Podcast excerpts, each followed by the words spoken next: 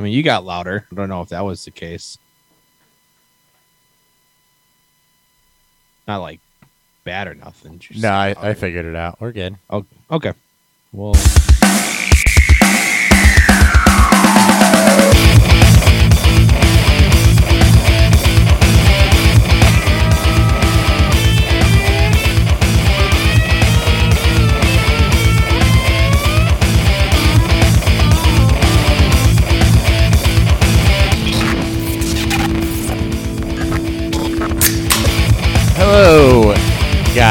and welcome to Beerfield. I am your host, Beerfield Hop with two P's. As always, joined by Beerfield Theory, two E's. boom, two E's. I got it right this time. I had to slow it You down. You did. I. I mean, it's been back to back weeks. You you know you channeled your inner episode one Nick, and you you slowed it down, and you you gave the sweet the sweet talkings. Sometimes you just gotta slow it down to, to make it work there. All right. Sorry, still dialing in some audio. I went all sorts of I don't know why, what, how, etc. But knobs got messed with. Um, it happens. It does indeed happen.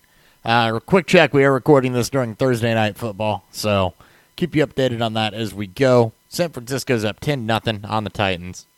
Um, Jeff Wilson has a touchdown.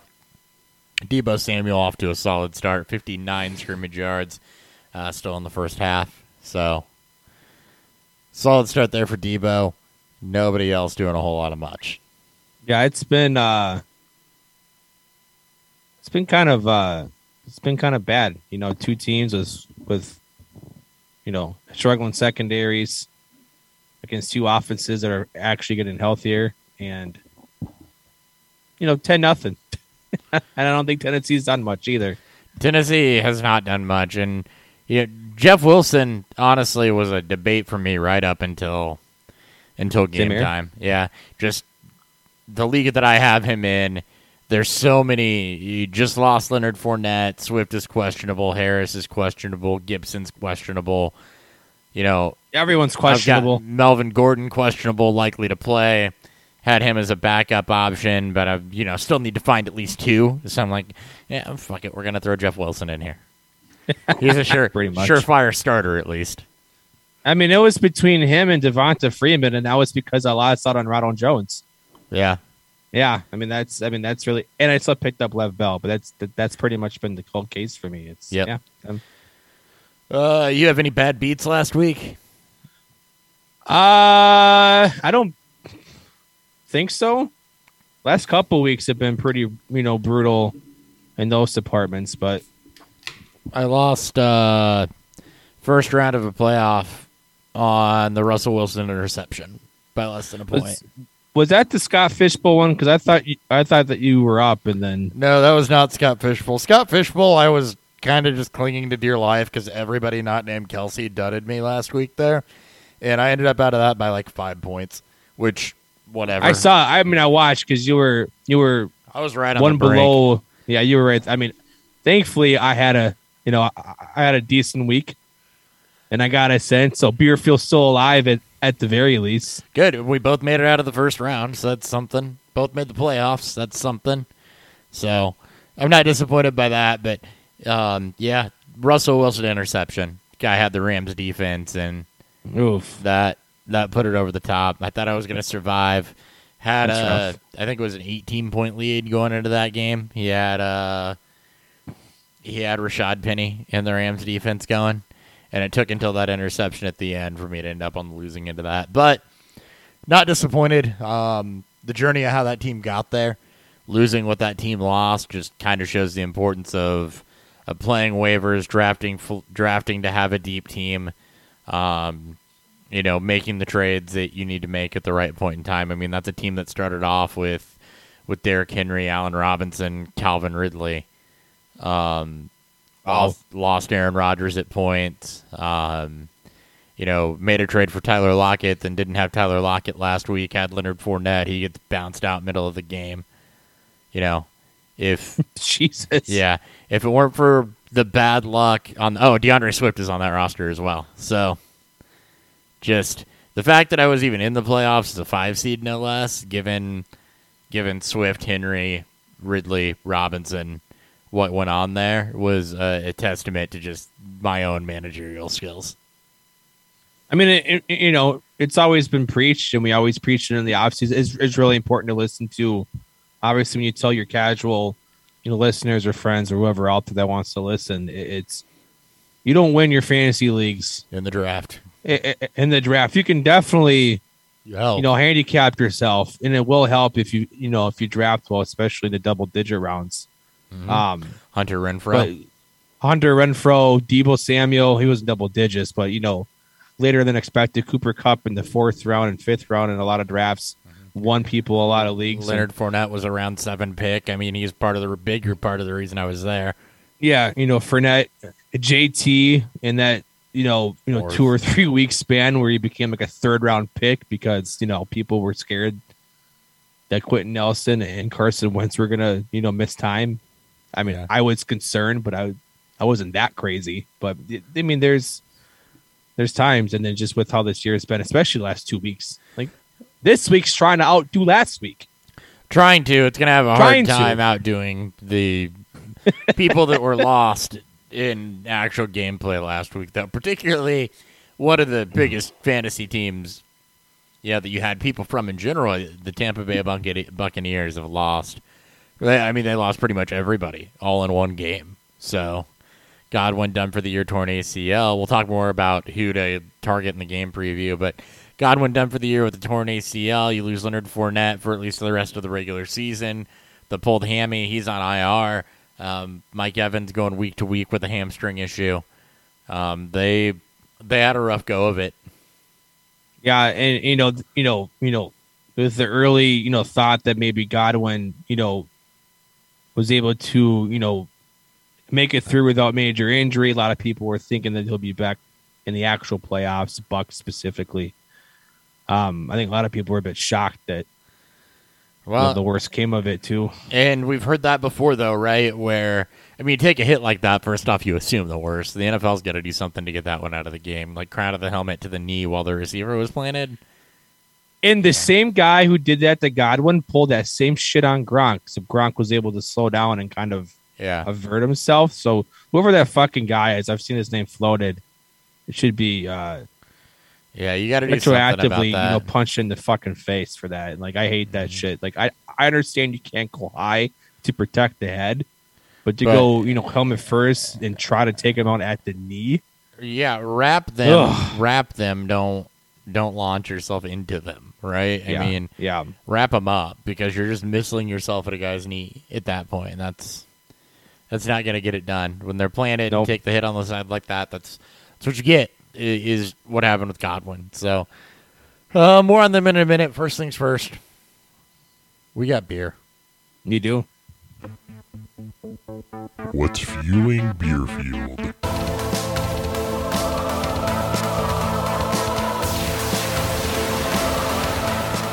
Uh, beer news. First off, I texted you about this earlier and you didn't respond. Did you see that Simon Lizotte's getting his own beer?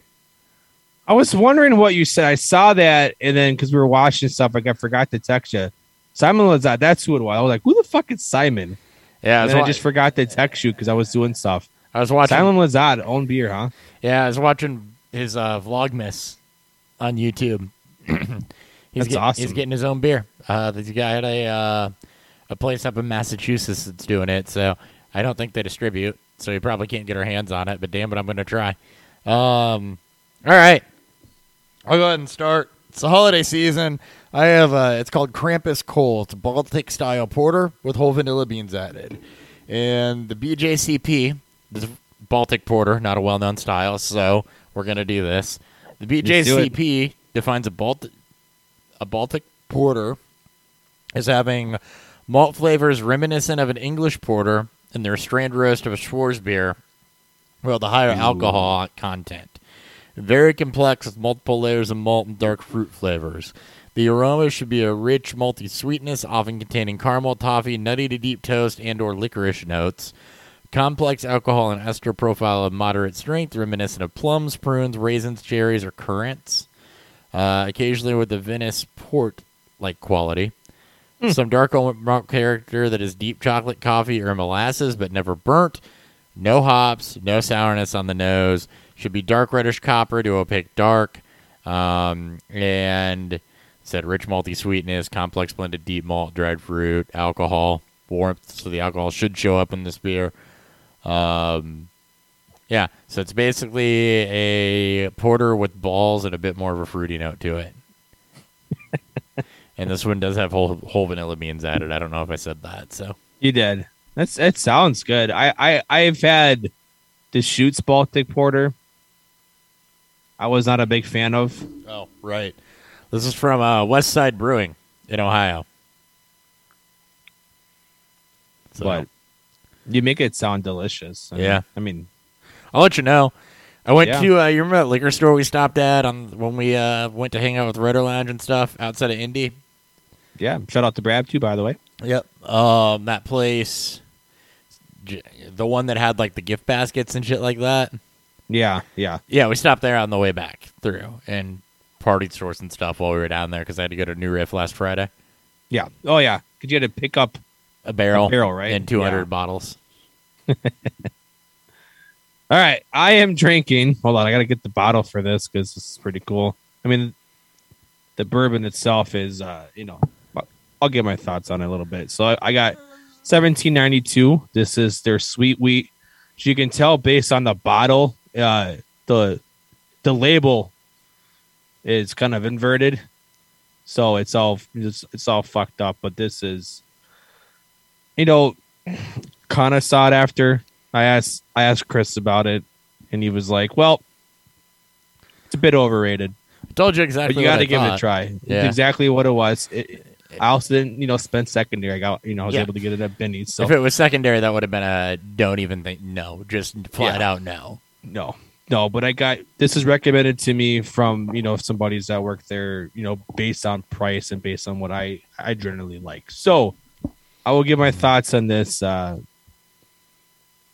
throughout the show at some point. Yeah, I also have thoughts on that. All right. Um, real quick, one note, and then I think we're just going to jump straight into game previews because I have a child that doesn't want to sleep. It's eight thirty the week before Christmas. By the way, happy holidays to everyone. Before we get started, just would like to say that if you're hanging out with us, it's week sixteen. This would normally be the end of the fantasy season. We got one more week after this, so. Um, but if you're hanging out with us, you know we we thank you for coming through this ride, all the transitions, everything uh, that's happened over the last several years. This season, for the first time in ever of doing the Yeah. show, I've actually gotten through it without a point where I just felt burnt out or like I didn't want to sit down and where I hated the idea that we were going to sit down and record. You know, I, I've I feel like this season's got a lot easier. I'm grateful for y'all hanging out while we found that, found a rhythm, found something that worked, found something that you know. While sometimes the shows drag on two plus hours. By the way, thank you for that. We're working on it. Um, the the content to me, at least, talking about it has not been dry. It's flowed. It's kept moving, and for that, I'm also grateful. Yes, because sometimes it takes 368 episodes, but we get there. We do get there. Appreciate you, the ones that have listened from day one, the ones that have listened to from maybe tomorrow when you find the episode, or or in two days, or whenever you listen to this. So we we appreciate it. We hope everyone out there has a happy holidays. As uh, you know, we'll be back on before New Year's, but also have a safe New Year's.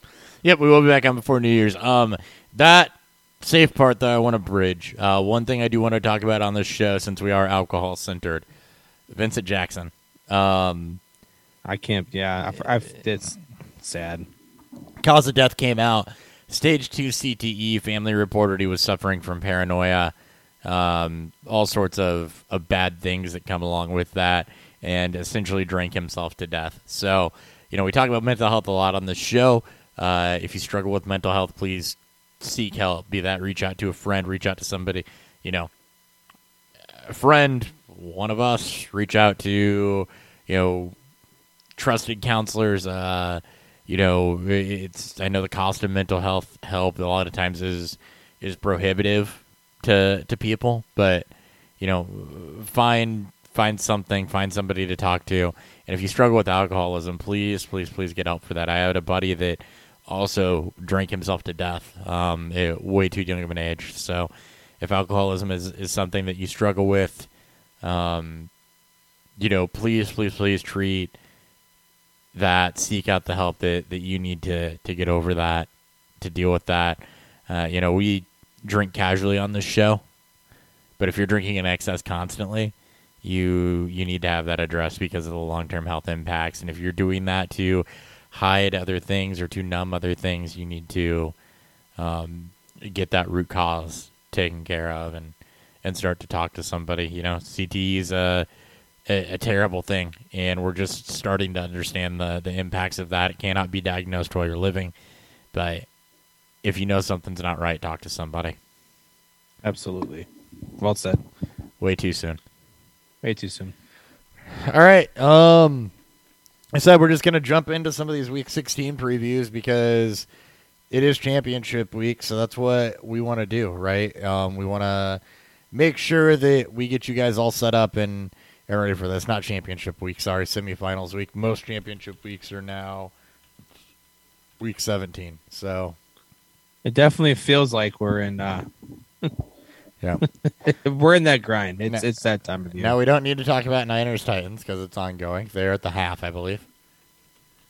Yeah, about. Anyways, all right. Let's just, let's just roll into this. Browns at the Packers. Packers are seven and a half point favorites at home. 45 and a half is the game total. Look, I don't I don't know how Baltimore kept it in. They kept themselves in this past week against them. Shout out to just what what John Harbaugh has done with all that, but this is a great matchup for them. Yes, I think Baker's expected to be back. A lot of the guys that were on uh, COVID, I think, are expected to be back. There's still a lot of issues with this roster. And Green Bay is still one of the best teams in football and one of the best teams to bet on in football. So I, I'm going back to the well. I'll take, I'll give the seven and a half points, and I'll take Green Bay at home. Uh, I'll take the under in this too. Uh, Green Bay's defense is is very good, and we've we've seen Cleveland and just the struggles that they can have if if the passing game isn't on and they become too one dimensional. Sure. And looking at who's in, who's out, what are we dealing with here? Because there are still a bunch of COVID implications. So we are going to go through COVID and injury reports before we get into fantasy advice. Uh, the Packers, Marquez Valdes-Scantling um, on the COVID list. I believe, at least on a couple fantasy platforms, he was already showing his out. Um, Yeah, so Valdes-Scantling not going to play. I believe he did see a good amount of work last week, so it's going to be a bump up for Allen Lazard in what is a plus matchup there. Um, that's for Green Bay. For the Browns, they're getting somewhat healthy, uh, but not really. Also, there's still people on that list. J.C. Tretter, their center, has been added to that list. Greg Newsome, one of their two cornerbacks. Uh, Jadeveon Clowney is still there. Case Keenum, Kareem Hunt, Mack Wilson, Tony Fields, AJ Green, the cornerback. Ronnie Harrison, Baker Mayfield still there. He should be back. Um, John Johnson, so Jarvis Landry. So still some people that we're expecting to see activated that have not been activated yet off that list. So for Cleveland, you're really going to have to pay attention, um, you know, to what's going on there. As far as Green Bay goes, you know, AJ Dillon, Aaron Jones, both splitting work. You know what you're getting there at that point in time. Said I expect Allen Lazard and a plus matchup to get a little bit of a boost. One concern for Green Bay pass catchers is can Cleveland um, score enough to keep up? Can they push the pace? Um, or is this going to end up in a, you know, Packers can slow the game down, really lean on Dillon and Aaron Jones there and, and run that out? Last week they couldn't. You know, this week we'll see. Largely depends on, you know, how healthy they can get. The good news is, is, uh, you know, Packers I would expect to struggle a little bit more with bottling up Nick Chubb, but Chubb's about the only thing I'm interested in. Um, Yeah. For the Browns, absent Landry being healthy, we did have some Donovan Peoples Jones flashes, but you know you're in the semifinal of your championships, and I'm just not willing to trust the inconsistency that has been Donovan Peoples Jones. Also, well, he saw eight targets, just 48 receiving yards on those. yeah. I mean, at that point, you know, obviously with Nick Mullens there, not the, at least even the top two quarterbacks. Plus, you get one of the best secondaries. Eric Stokes has has really, really, really uh, taken off second half, especially Very you quick know, too. especially with you know with Jai, with Jair on IR and then coming back and, and, and him getting back to his uh, form. This Green Bay secondary is going to be fucking brutal. Yeah. No, wait. Yep. Moving on, I guess. Moving on. Um, yeah, I don't really have anything on the tight ends. They're both uh Deguara and Njoku are both kind of low level plays. So Yeah. Oh right. Uh, Col- I did, sorry, I didn't look at injuries. Pardon me. Don't mean to cut you off there. You're good. Um, so for the Browns, uh, John Johnson is out with the hamstring injury. Their safety, Garrett and Malik Jackson are questionable. Keep an eye on those two because, you know, pass rushers. Yeah. Um, nothing. Let's see. Billy Turner officially out for the Packers. So well as Bakhtiari. So they're missing some linemen. Uh, could be, you know, a little bit of a boost if Garrett and Jackson play. Slight boost for the um, Cleveland defensive line, but I mean they've been playing without them anyway. Biggest thing to note there is that MVS is not officially listed out yet. He is on fantasy platforms. He's not per the NFL injury report. Definitely a situation to keep an eye on, especially if you're considering somebody like Lazard. Again, I wouldn't if I can avoid it, just because I'm concerned about the Browns' ability to push the the scoring with Green Bay.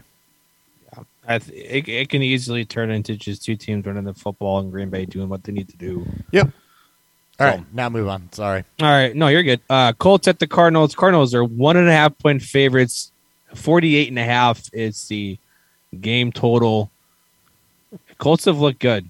Even in their loss against Tampa Bay, which has been their only loss since the uh the la- it's since since Halloween here or you know yeah since the end of October. So I, I like the Colts. You know the Cardinals. It just hasn't been. It just hasn't been great for them. They get embarrassed by Detroit. You know in Detroit when they were the best road team in football. Um, you know the lots of Hopkins has been you know has been duly noted, and you have arguably the you know easily the best running back in football who's playing at the highest of his point right now. It's going up against one of the worst run defenses in a run defense that that made Detroit's third, fourth, and fifth stringers look you know decent. So um, I like the Colts to cover in, in this one. Um, and I like the I do like the over because I think you're going to see Arizona kind of have to press a little bit more. James Conner is out. Um, that does play a little bit into it, or not out. Excuse me. He hasn't been practicing. Hasn't been practicing. Not out. Um, so just keep that in mind. All right. Um, as we get into the fantasy side of this one, the Arizona Cardinals were one of the least snake bitten teams last week. They still are. Um, other than Rodney Hudson, who's still on the COVID list, their punter, Andy Lee, the only other person that they're missing. Uh, Indy also had been relatively unscathed. Rock Ya-Sin being the most uh, noteworthy person they're missing as they're down a cornerback. From the injury front, um, Colts center Ryan Kelly looks to be out for personal reasons. Andrew Sendejo um, out with a concussion. So, eh. Ryan Eh. Kelly, the bigger the bigger issue there. Uh, and as you mentioned, James Conner questionable, as is Rondale Moore for the Cardinals. Um, looking at this matchup, um, Cardinals just got beat by Detroit, so they're going to be looking to bounce back and, and put a stamp on things. Colts, especially with Jonathan Taylor, absolutely can push the scoring. Um, you know, from a Cardinals perspective, Christian Kirk coming off back to back good weeks, 12 targets last week, playing from behind, uh, 94 yards and a touchdown. You're absolutely chasing that one. Um, I want to look at Arizona against running backs here real quick. I know their defense has performed better than than normal. I mean, you're not sitting Jonathan Taylor, right? So I guess it really doesn't matter what I tell you to expect.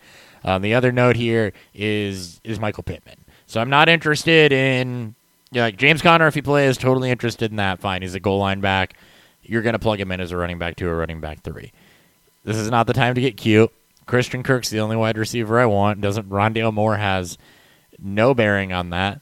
Uh, Michael Pittman put up a little bit of a dud last week. This is a game where I do expect um, the Colts probably have to throw a little bit more, and I guess that kind of is the one area where um, where you know can Jonathan Taylor control this game, or is he just going to be a, a part of this game comes into play, and that's as it relates to to Michael Pittman. Um, the Cardinals, yeah, towards the bottom of the league as far as running back points go. So, or points allowed to the running back. They gave up 100 plus yards to Craig Reynolds. Good. Sony Michel's best performance in a decade. And 20 points to Montgomery. So, yeah. Um, Pittman, I'm a little iffy on. I think that you're probably going to get good floor from him like you normally do in this one, given the amount of scoring. But it does look like this is a game that Jonathan Taylor can just take over if he wants to. So, Yeah, and you know, to speak it to it, the Cardinals don't have the same type of defense as the Patriots do. Like you're gonna, and then the, the offense in itself, we know what the Cardinals can be on offense, even without Hopkins. So this game could get hot. This could be, you know, easily in the mid to high fifties in total game score, and both teams are, you know, are just kind of I won't say scoring at will by means, but are putting up decent points. So not the worst game to attack with some of these flex options. If you're looking at like you know, like an AJ Green, yeah. not it's not it's, it's not you know pretty or sexy, but these are the kind of games and and when you're in these semifinals or trying to you know to not lose your constellation bracket. Well, and you you know the other thing here too is if you I mean if you have Godwin or Evans, you very well could have been a a Yeah. playoff team, and now you're going to have to try to do something to fill that. AJ Green does have 18 targets over the last two weeks and 166 yards without um, without Hopkins. So you know he's right up there with Christian Kirk as far as that receiving work goes. Uh, and the they're going to need this offense to to be yep. to take that step up. And then Zach Ertz, for as far as tight ends go that aren't upper echelon, has very, very good floor. Um, 74 yards last week, 42 yards the week before. Not a ton of red zone work since coming over to Arizona, but you know, He'll be important, I think, I think he will down be the too. stretch too, because he'll be he's still a great receiving threat, and without Hopkins and, and you know Green, kind of yes, Kurt's more of the slack guy. They they need that bigger body target in the red zone. So I can see Ertz if they get down there. I can see Ertz getting some more, I can as well. Getting some work done. All right, All right. Bucks at the Panthers. Bucks are ten point favorites on the road. A forty three even is the game total as we've mentioned multiple times now. No Godwin, probably no Evans, no Fournette. They do get Antonio Brown back, and uh, they're coming off an embarrassing loss, scoring no points against the Saints. Uh, this feels like Brady is going to take this personally. And while the Panthers do have a decent defense, we've seen Brady get it done with far less and far worse receiving options. He still has Gronk. He still has Antonio Brown. You know, Scotty Miller has been productive with them at times, and Tyler Johnson stepped up in the absence of Godwin last year. So I'm not betting against Brady in this point. I know it might be tough, but outside of the you know outside of this Saints game, they did cover four games in a row, and the Panthers have yet to cover in the last four weeks. So I'll take my chances on the Bucks at minus ten. I'm staying away from the game total. I just don't trust the Panthers with this uh, Cam Newton news, and then Sam Darnold's going to be seeing some playing time as well. Yeah. All right. Uh, looking at COVID list, by the way, one other note on the Bucks receiving core: they also don't have Perriman. So, Breshad Perriman, at least right now, still on the COVID list for the Bucks. So, and as far as the Panthers go, um, looks like offensive line mostly. Matt Barkley. All right. As far as the Buccaneers go, I completely agree with you, Dan. Uh, they're going to take this personally. Brady is not going to have a second, second complete dud game in a row. So, what that means is, uh, Tyler Johnson's probably already been scooped up off of waivers, but I'm starting Tyler Johnson with confidence. You have no Evans, you have no Godwin. Johnson came into the league very much as a question mark. He was a guy that was super productive in college. Um, didn't test athletically. Um, so you were left with a lot of well, a lot of question marks. But He was a black box prospect. He wasn't complete. Yep. Not complete, but you have, you know, film guys. I've had good luck with film on on wide receivers. Tyler Johnson's a guy that I very, very much like. Um, you know, he's a very solid route runner that showed some breakaway speed, not unlike um, you know, similar traits to guys like a, a Cooper Kupp or a Gabe Davis, or not a Gabe Davis. He wasn't a great route runner. He was a good body position guy, but like a Cooper Kupp or an Allen Lazard coming out. Those are two guys that I would kind of compare the skill sets to from what I saw on tape. Obviously, that's not athletic metrics. Don't get your panties in a wad, analytics folks. I do analytics too. It's just a little harder with Tyler Johnson. So I'm relying on film and what I've seen from other people. Seven targets last week too. Tyler Johnson is not an unknown commodity. He is uh second year in the league, isn't it? Yeah. Yeah, that's what I thought. So it's the second year in the league, and he has been productive when given the opportunity. Said this, you know, last game playing from behind, seven targets, 41 yards. The productivity wasn't there. Uh, the Saints were just after it the whole time. Uh, you know, a little bit of productivity the year before, particularly towards the middle of the season. So he's probably going to be outside of Antonio Brown, the next best option, and they're going to need somebody other than Antonio Brown. Uh, Scotty Miller really wasn't hammered on that hard. Um, he'll be the, the third receiver on the field. I'd expect a lot more work to go Gronk's way. And, uh, you know, Ronald Jones is going to step into this running game without Leonard Fournette. And Ronald Jones is good in flashes. He's going to have a chance to to show what he can do. Uh, they did just sign Le'Veon Bell. Don't expect him to be super involved. Not excited about that one. Um, and Ke'Shawn Vaughn will also get a chance in a bit of an increased role. Um, you know, they've said that this is Ronald Jones' offense. I'd expect him to not quite get the lion's share that Leonard Fournette got. Um, you know, Fournette was, I mean, other than getting expelled for a series or two, you're seeing the majority of the work. So, um, I still expect Ronald Jones to get the majority of the work, just not as big of a piece of the pie there. On the Carolina side of this, um, it's a lot worse.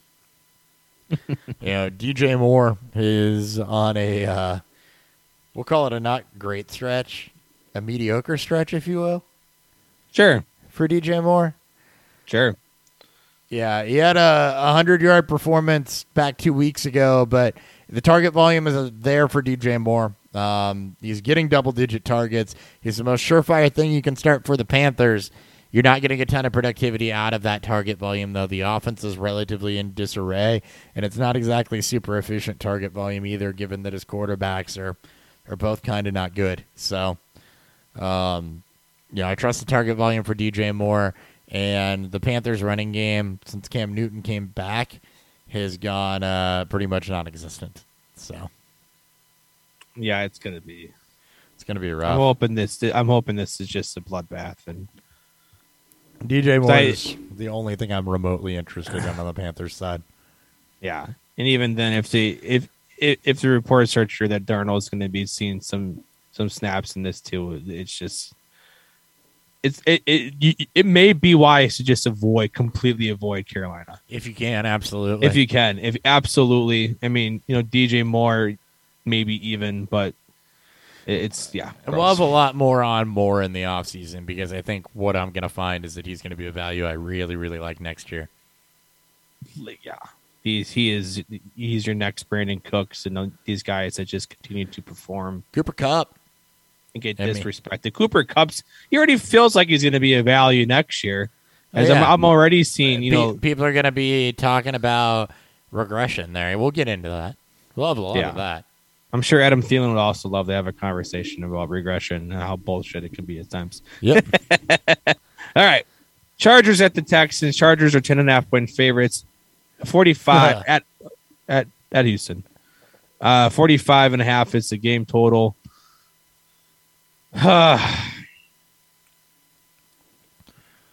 I, I'm probably just going to stay away from this. Uh, the Chargers have been, I won't say disappointing. Um, most of their games continue to be close, regardless of opponent. And when you get a spread that's double digits with a team that struggles to put teams away, or or at times will will play down to their opponent, and Houston with Davis Mills has has been Better. better Not good. than uh, that that great, but when when you see people out there that you respect ask the question, is Davis Mills the second best rookie quarterback this year? And you have to kind of pause to think about it.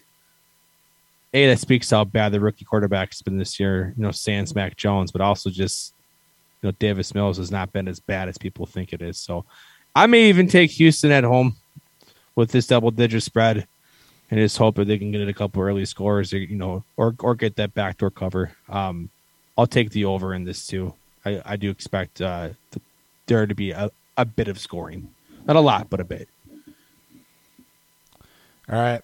From the COVID bloodbath, looking at Houston, big list. Oh, Big- is it that? Oh, that's right. Brandin Cooks is on there now. Fuck.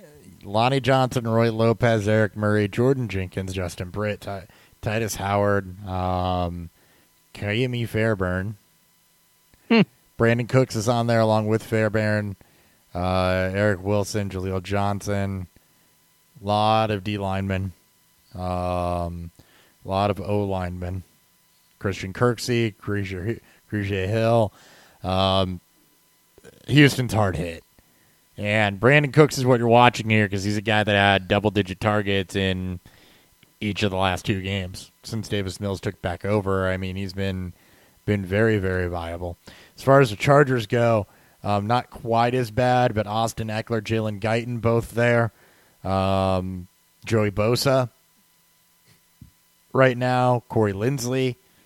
So, and Andre Roberts. I mean, also some names there for the Chargers. These aren't complete lists, by the way. These are just guys that are big enough players to affect the outcome of the game, the target share of the game, et cetera, et cetera. Austin Ekeler being there.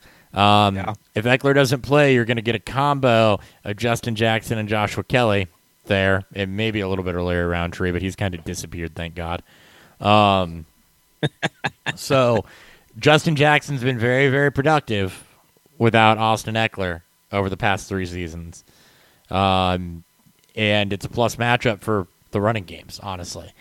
Um, I don't expect Keenan Allen to have any problems for the Chargers. He's been on a on a total tear. Guyton doesn't swing the target volume a lot. His four targets aren't going to change anybody. So, um, you know, it's going to be Palmer just working into more Guyton's routes. You're not you're not chasing that, especially not knowing if Houston's going to be able to push the pace. And not having Brandin Cooks for Houston really scares me. You mentioned how well Davis Mills has been doing. Well, 21 targets to Brandin Cooks, 15 receptions, 200 yards, and two touchdowns over the last two weeks against Jacksonville and Seattle. Chargers do have a better defense than Jacksonville and Seattle, so a little bit more of a test, especially if Joey Bosa can get can get back. Um, the other thing that scares me a little bit with that one is if you don't have Brandin Cooks, you know, you're relying on guys like uh, Jordan Akins, Philip Dorsett, Nico Collins to take on the workload, a bunch of unproven commodities. Um, I'm avoiding Houston at all costs uh, outside Brandin Cooks. If Brandin Cooks doesn't play, I don't want to chase anything there. Um, Rex Burkhead has floor. There is no upside to that, and that floor is not very high. I mean, it's like a basement with short ceilings. I'm gonna have to take this back. I, I I completely forgot just how wrecked Houston was, especially hearing about the Brandin Cooks news. It Yeah. it, it might be it, change it. Take the Chargers and the under. Houston may not score points, and Yeah. the Chargers without yes with Justin Jackson will be fine on the ground. They may lean on the passing game a little bit more, especially early on to get up to an early lead to where they don't Especially have to. Keenan Allen healthy out. and Jared Cook's there, and Mike Williams, yeah, Justin got Jackson's an adequate pass catcher. yep So borderline No. good pass catcher, but so is Austin Yeah. Ekeler, which is why he never gets used is in that role. Um, so yeah, definitely that's another one you keep an eye on through through Sunday. We are recording this on Thursday, so with the new protocols, some of these guys absolutely could get healthy by that time. So, absolutely. but we'll prep you for both. Anyway, Anyways, moving on. Giants at the Eagles. Eagles, 10 point favorites at home. 40 and a half is the game total. Eagles have covered four of their last five, five of their last seven. Um,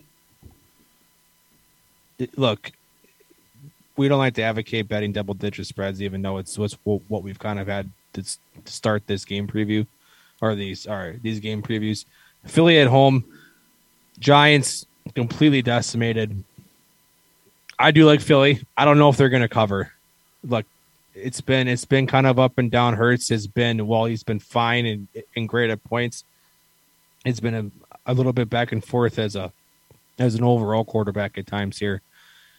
And their offense has been, you know, spar at times. Uh Miles Sanders being back and healthy and being absolutely productive has been absolutely great to see. But it, it, it's hard to trust Philly. It's hard to trust in these divisional matchups.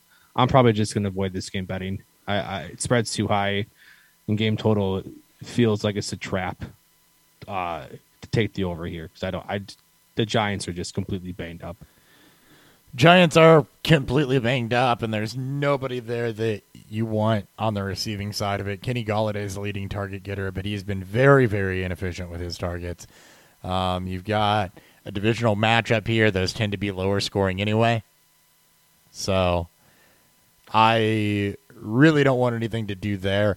The running game with the Giants is where it gets a little interesting. Saquon Barkley, while he's not been his explosive self, given the the landscape of the running back right now, where you potentially have no Ekeler. You just lost Leonard Fournette, who's been one of the most consistent backs in the game.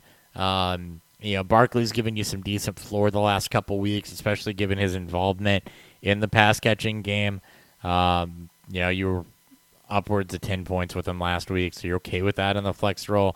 And then Devontae Booker has actually looked like the more efficient runner. So um, those are just you have Saquon, then you need to start him.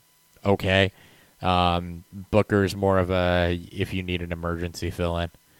Uh, on the other side of this, Eagles have been good, have been okay. Also, I don't want to say good. I almost said good, and then I immediately regretted that that almost that that almost came out of my mouth. Uh, Dallas Goedert's been their most reliable weapon. He's been a beast He's lately. Been an ab- yeah, absolute beast. Um, I'd expect them to continue to lean on him. Devonta Smith has kind of fallen off here over the last three to four weeks. Um, so, you know, I don't necessarily want to trust Smith. The target volume hasn't really been there either. Um, under six targets each of the last three weeks. So, Dallas Goedert's been their most reliable option. But the other thing that's been super reliable with Philly has been the running game. Miles Sanders, after a bunch of uh, early season, we'll call them trans- transgressions, back to back 100 yard games. Uh, really, the last four games have been pretty freaking good for him. Um, still no rushing touchdowns, so he's not being used down around the red zone, but the yardage is absolutely there. He's also getting some receiving work. So, uh, you know, Miles Sanders has found his way back to relevancy as a as an NFL running back. Yeah, I mean it, it's uh, oh, also Jordan Jalen Hurts is What's that? I was just going to say also Jordan Howard still uh, essentially splitting work with him almost evenly.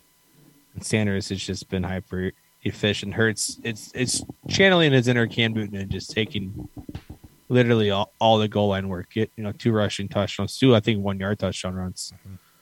against Washington Tuesday night. Uh, field goal for the Titans looks like that was a relatively decent AJ Brown drive. He's up to seven for fifty-five yeah, your Thursday night uh, football update. Yeah, thank God. Already 11 targets, and we're not even halfway through the third quarter yet. So leaning on their their best playmaker, which obviously what you know teams should do. So Ravens at the Bengals. Bengals three point favorites at home. 45 and a half is the game total. Still no update on Jackson and whether or not he's going to play. He's not practicing right now. I think it sounds like they're leaning towards that. Huntley was obviously very serviceable at his backup because the offense literally doesn't change at all when Huntley takes over. Um, just speaks to the ex- exceptional drafting and putting teams together by the by the Ravens. Um, but they've been. I almost want to say if Huntley plays, I want to take Baltimore. The offense just flowed much better than what you know, than what Lamar is going through at this point. He's stuck in hero ball mode. The it took better. Flowed a lot there's, better. There's a lot to learn. There's still a lot to learn from you know Huntley's performance that Jackson can take from.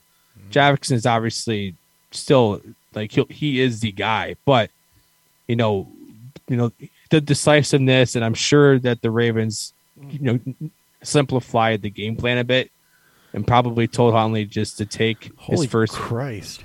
One or two reads, and that's it. So Marquise? Brown had a week last week that would make Jamison Crowder proud. you see his final stat line? No, what was it? Uh, 14 targets, 10 receptions, 43 yards. Wow, that's God. They really neutered his role. I mean, if you don't, I mean, Huntley doesn't have a huge arm, Yeah, and so there's no need. And you know, the best way to maximize a guy like Brown too is he's also very fast. You know, you put him in space. I was just go to gonna say that just screams everything went at the line of scrimmage essentially. yeah, Damn. between him and uh, you know Mark Andrews blowing up. Hopefully, if if Lamar does play, they take of what they've learned against Green Bay and they apply it to the rest of the season game plan because both these teams, the Ravens and Bengals, are so vying for playoff spots. The AFC North is nowhere near settled yet because you because both either eight and six or seven and seven in it. So Holy Uh, shit! yeah. Jimmy Betting Garoppolo wise- with another pick. who did? Oh, Garoppolo again? threw another pick. Yep. I'm playing against him in one of my uh, semifinals. The guy has uh, Garoppolo, Kittle, and uh, Deebo Samuel. So I'm really fucking praying for a bad Garoppolo uh, performance and Kittle hopefully just surviving. two for 21 right now. yeah, yeah. Let's keep that going. As much as I love you, let's just keep that going. So yeah, uh, Bengals. I'll take at home minus three, and I'll take the over. Okay. Sorry, we're all over the place right now. From, we are. We are. That's all right. We can do that though. All right. They're God given right. Indeed. ABCs are hard. All right, Baltimore Ravens. Josh Oliver um, was just the first name on the list, really. Uh, Pernell McPhee and Justin Houston, so a couple of linebackers. Jimmy Smith, Sammy Watkins is your COVID list. For the Bengals, uh, just Chidobe Awuzie. So not a whole lot of people gone there. Uh, the Ravens are relatively chalk right now. It doesn't matter if it's Huntley or Lamar. Mark Andrews and Marquise Brown are the two guys that are getting the majority of the receiving work. Bateman's had a big game, but um, and started off with some nice floor. He's been relatively inconsistent though, so I Makes sense. completely have a hard time trusting that. Um, like it's a rookie in the Ravens offense, which is an inconsistent passing offense anyway. Um, so Mark Andrews and Marquise Brown are the two guys I want there. Uh, Devonta Freeman gave up a little bit in that running back to running back. Uh, we'll call it race, but it's more like a, a slow crawl to Latavius Murray. So I don't want to start either back if I can help it. And if you're still playing for something meaningful at this point, you're probably not starting either back. Probably don't even have either back on your roster unless they're at the very end there. Um, I do. actually, I Thank think- God I played Jeff Wilson over Devonta Freeman. Right. Um, the other side of this one for the Bengals, uh, keep an eye on Joe Mixon. He does have an ankle injury. So, um, Samaje Perine stands to get the majority of the work if Mixon can't go. Should be all right, though. Um, your receivers, we just saw the Ravens get kind of caught up in a shootout. They're banked up in the secondary, is in. Like, they just signed seven Schnucks cashiers to make up their secondary. So, um, yeah, That's that, that's good news for Ja'Marr Chase and Tee Higgins and potentially Tyler Boyd as long as the points get pushed in this game. We've seen that Huntley can keep up with that and actually push points there. So, uh, yeah, there's nothing really here that I want to shy away from. Uh, you know, Boyd obviously being the the lower productivity of the of those guys. Um, there's nothing that the Ravens have though to scare me away from from the Bengals other than you know rush game a little bit. Mixon could be in for a floor game, but you know, I without knowing who you'd start over him, which is probably not a lot of people at this point, you just roll with it. Yeah, this game feels very much very chalk. you know, chalk, like you said. And you're playing whatever Ravens quarterback, Andrews Brown, and then the Bengals passing game along with Mixon. Yeah. Uh, Devonta Foreman touchdown off that pick. D'Onta Foreman. There we go. Boom. makes me excited. That same league. I'm also playing uh, Devonta Foreman in that league. Laying torn Achilles narratives to rest. God, God. And Cam Akers designated to return. Yeah, Probably won't play this year. Rams will make the playoffs, so we could see a truly remarkable comeback. hurt in the offseason. Again, just laying waste to those. Um, yeah, well, it was a goal line carry for Foreman, but still. Hey, I no, I know. It was one and three when I saw it, or it was at the three yard line when I saw the drive start. So I'll take it. Indeed. All right. I don't need efficiency when he's getting touchdowns. No, you don't. same, same for you, Jeff Wilson. Same for you. That's right. Say it. right- That's right. Just keep fucking scoring, baby. All right. Detroit at the Falcons. Falcons are six point favorites at home, 42 and a half. Easy game total. The Lions continue to be massive, massively fun to bet with. Nine and five on the season against the spread, seven and three in their last 10 games. Atlanta is not a good team, which means that Detroit will probably struggle. Detroit just seems to play better against good teams. Both their wins came against teams that are probably, or at least one of them's a playoff team, the other one's a fringe playoff team. But they took Baltimore and they took the other Minnesota game to the last second. They played the Rams extremely tough at, at the beginning of the year. So I like Detroit to still cover this on the road. Let's see if they can get a road game win this year.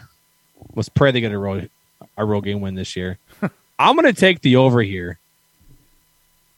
Atlanta's offense has been meh. You know, 13 points this past week. They had 29 against Carolina, 17, 21, 0, 3. So they're all over the place from what to expect from this offense.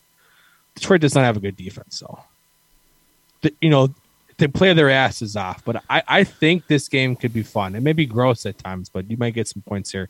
I'm taking Detroit than the over. All right. Detroit, not really. Oh well, Jared Goff. Jared Goff is in COVID protocols for Detroit, so I mean that's I mean, actually they won last week without him, so fuck Jared Goff. No, no, no, they had Goff. I'm sorry. they had Goff. Don't not, he was not- that was two weeks ago. Didn't have Goff. right. Uh, David Blough is the backup there still. Oof, So rough. Uh, yeah, as we talk about things, just remember that David Blough is the backup there still, because that's important. It all, it's always important, buddy. It's always important. Yeah, as far as the Falcons go, COVID perspective, uh, not really anybody. It's something called in Marlon Davidson. Davidson. So, in this one, Amon-Ra St. Brown's the name that jumps to that jumps out at me first and foremost. Is a guy that I've been paying a lot of attention to. I was a Amon, Ra fan. Um, I very very much liked him and his opportunity uh, to be pretty decent this year. He did have a back in week four and five, a couple decent games, then kind of fell off a little bit. Here over the last three weeks, though, 26 targets, upwards of 70 yards each game, two touchdowns. He's a big reason that the Lions have been keeping games close and and and having success. Uh, he's figured it out. He's starting to break out. I like him to continue that trend against Atlanta. I am starting him Amon-Ra St. Brown with confidence. Um, you don't know what the running game for Detroit is going to look like. It's going to depend a lot on if Swift plays or not. Dan, I know you're an advocate for keep Swift on the bench. Uh, Swift scares me a little bit, honestly, because even if he does come back with what we've seen out of Craig Reynolds, I don't know that you're going to get a full workload out of Swift. You could see him more in, uh, you know, in receiving type situations, more in, um, you know, non-short yardage type situations with Craig Reynolds given the opportunity to continue to to eat up the middle. That's kind of a guessing game, but you know Swift is limited in practice, and even if they play him, I have some serious concerns about whether he gets a full workload or whether he's relegated mostly to uh, receiving down duties and you know maybe first first down duties. So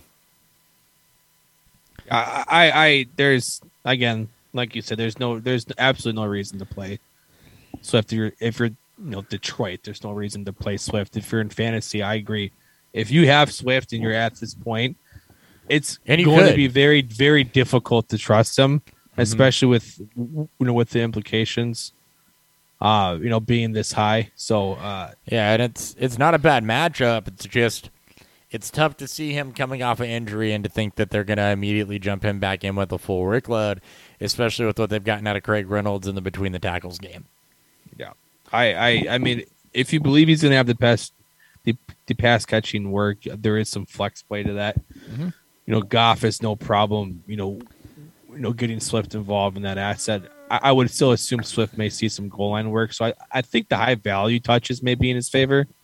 But I agree with the, uh, you know, with him getting a full workload, it's, it's going to be very difficult, you know, to Yeah. expect him to see that 65 plus percent opportunity. He, he, he may not even get 50% snap share. Yeah, and I, I agree with that as well. And the other thing about him in the receiving game is that they need they need somebody else, right? They need somebody to step up in the receiving game. They've lost Kalif. Uh, well, I don't. Did they lose Kalif Raymond? I think they lost Kalif Raymond. No, I think he's serious. I just don't Oh. think he's. He's just not been what he was He's doing just- at the beginning of the year. He hasn't done. Yeah, Okay. yeah. So we've lost Kalif Raymond. Um, even if we haven't really, we might as well have. You- TJ you might well. On IR. Um, St. Brown cannot be the only person that you're relying on to catch footballs in this offense, more or less. So, as for the Falcons, look, you know who to start there. It's been the same every year. It's it's Cordarrelle Patterson, and then you've had uh, Russell Gage coming on here a little bit over the last several weeks. Um, you know, 12, Pitts. 12 targets against last week. Kyle Pitts, yeah, he's a tight end. The thing with Pitts is he's not the upside tight end you thought you were getting, at least not this year. Um, did Oh have, God, he will be, but not. No, he's he's he's been absolutely great as a as a real life rookie tight end. But man, the expectations for him were They were were too far high. Um, just one touchdown in the season too, so uh, most of those are going to be your PPR style points, which is still good for a tight end with the work that he gets. Um, Yeah. So for the Falcons, you actually do have a complement of players you can start in Gage, Pitts, and Cordarrelle Patterson. On the other side of this, with the Lions, uh, big on St. Brown. Like I said, he's a guy that I'm absolutely a fan of. Run out, plug him in, and and run with it um, because I think this will be a good game for him. And I've got a little bit of positive to sum it up. We got a little bit of pause about Swift, even if he does play. Um, if he doesn't play, you know, absolutely late night with Craig Reynolds into your lineup. Oh God, I know what he's doing after this year. All right, Jaguars at the Jets. Got to be the game of the week, right? Jags at the Jets. The battle of Battle Lawrence of- versus Yeah, I was gonna say battle of the two rookie quarterbacks. Battle of one versus two, and maybe five versus uh, four in, in rookie performances this year. Oh God, it's been rough for both of them. Anyways, Jets are one point favorites at home. 41 and a half is the game total. Um it's it's this is so fucking ugly. I'm just gonna bet the I'm not betting either team. I don't I don't fucking know who wins this. The Jets are starting to feel, I think, a little bit of the COVID too amongst their roster. Um, in Jacksonville, just the the roster overall is pretty fucking bad. 16 points against Houston, I believe, in in uh, in Darrell Bevell's first game as a head coach this year. So, yeah, just take the just just take the over and just have fun. Don't put any actual you know large amounts of money on this game. Just woefully ignore. Just ignore it. Just pretend this game doesn't fucking exist. Yeah, I mean, God, it's bad. yeah, it is bad. Um, and pretending this game doesn't exist is probably the best thing that you can do. Unless you have James Robinson, Yep. that might be the only player be- between both teams, right? It's got to be just him. Yeah, I'm looking at it right now. Braxton Berrios, actually, if you need an emergency floor play, he's probably out there on waivers if you couldn't pull anybody in. He had 10 targets last week, six receptions, 52 yards. Again, Jacksonville's not good. They're actually pretty bad. Uh, Michael Carter was activated last week, but Is he back on COVID? uh, no, Or the other? Mi- the other Michael Carter is on COVID. Oh, there's two. There's two. A fucking course there. is. Also, I was looking at the wrong week for Braxton Berrios. I mean, still, maybe Braxton Berrios. Hold on, I gotta see this. Yeah. I mean, you do love your slot, your white slot Well, receivers. he had he got the touchdown last week, so I mean he's been utilized. The target getter last week was Jamison Crowder, so yeah, yeah, you're probably right. Michael Carter, eight carries, 18 yards. Not to be confused with Michael Carter the second, the cornerback. Um, Tevin Coleman was the uh, leading carry getter there. So uh, God, yeah, no, so it's dumb. James Robinson, and I don't want anything else to do with any of this. Just, just, just remember James Robinson. Great matchup. By the way, the Jets More than win, likely. the Jets win this game. Sure. Let's hope so. So the you know the Jags and have a another high draft pick. All right. I'm Move- just I'm just moving on. Move on. Fuck this game. Uh actually good game and actually might be the one of the games of the week. Yeah.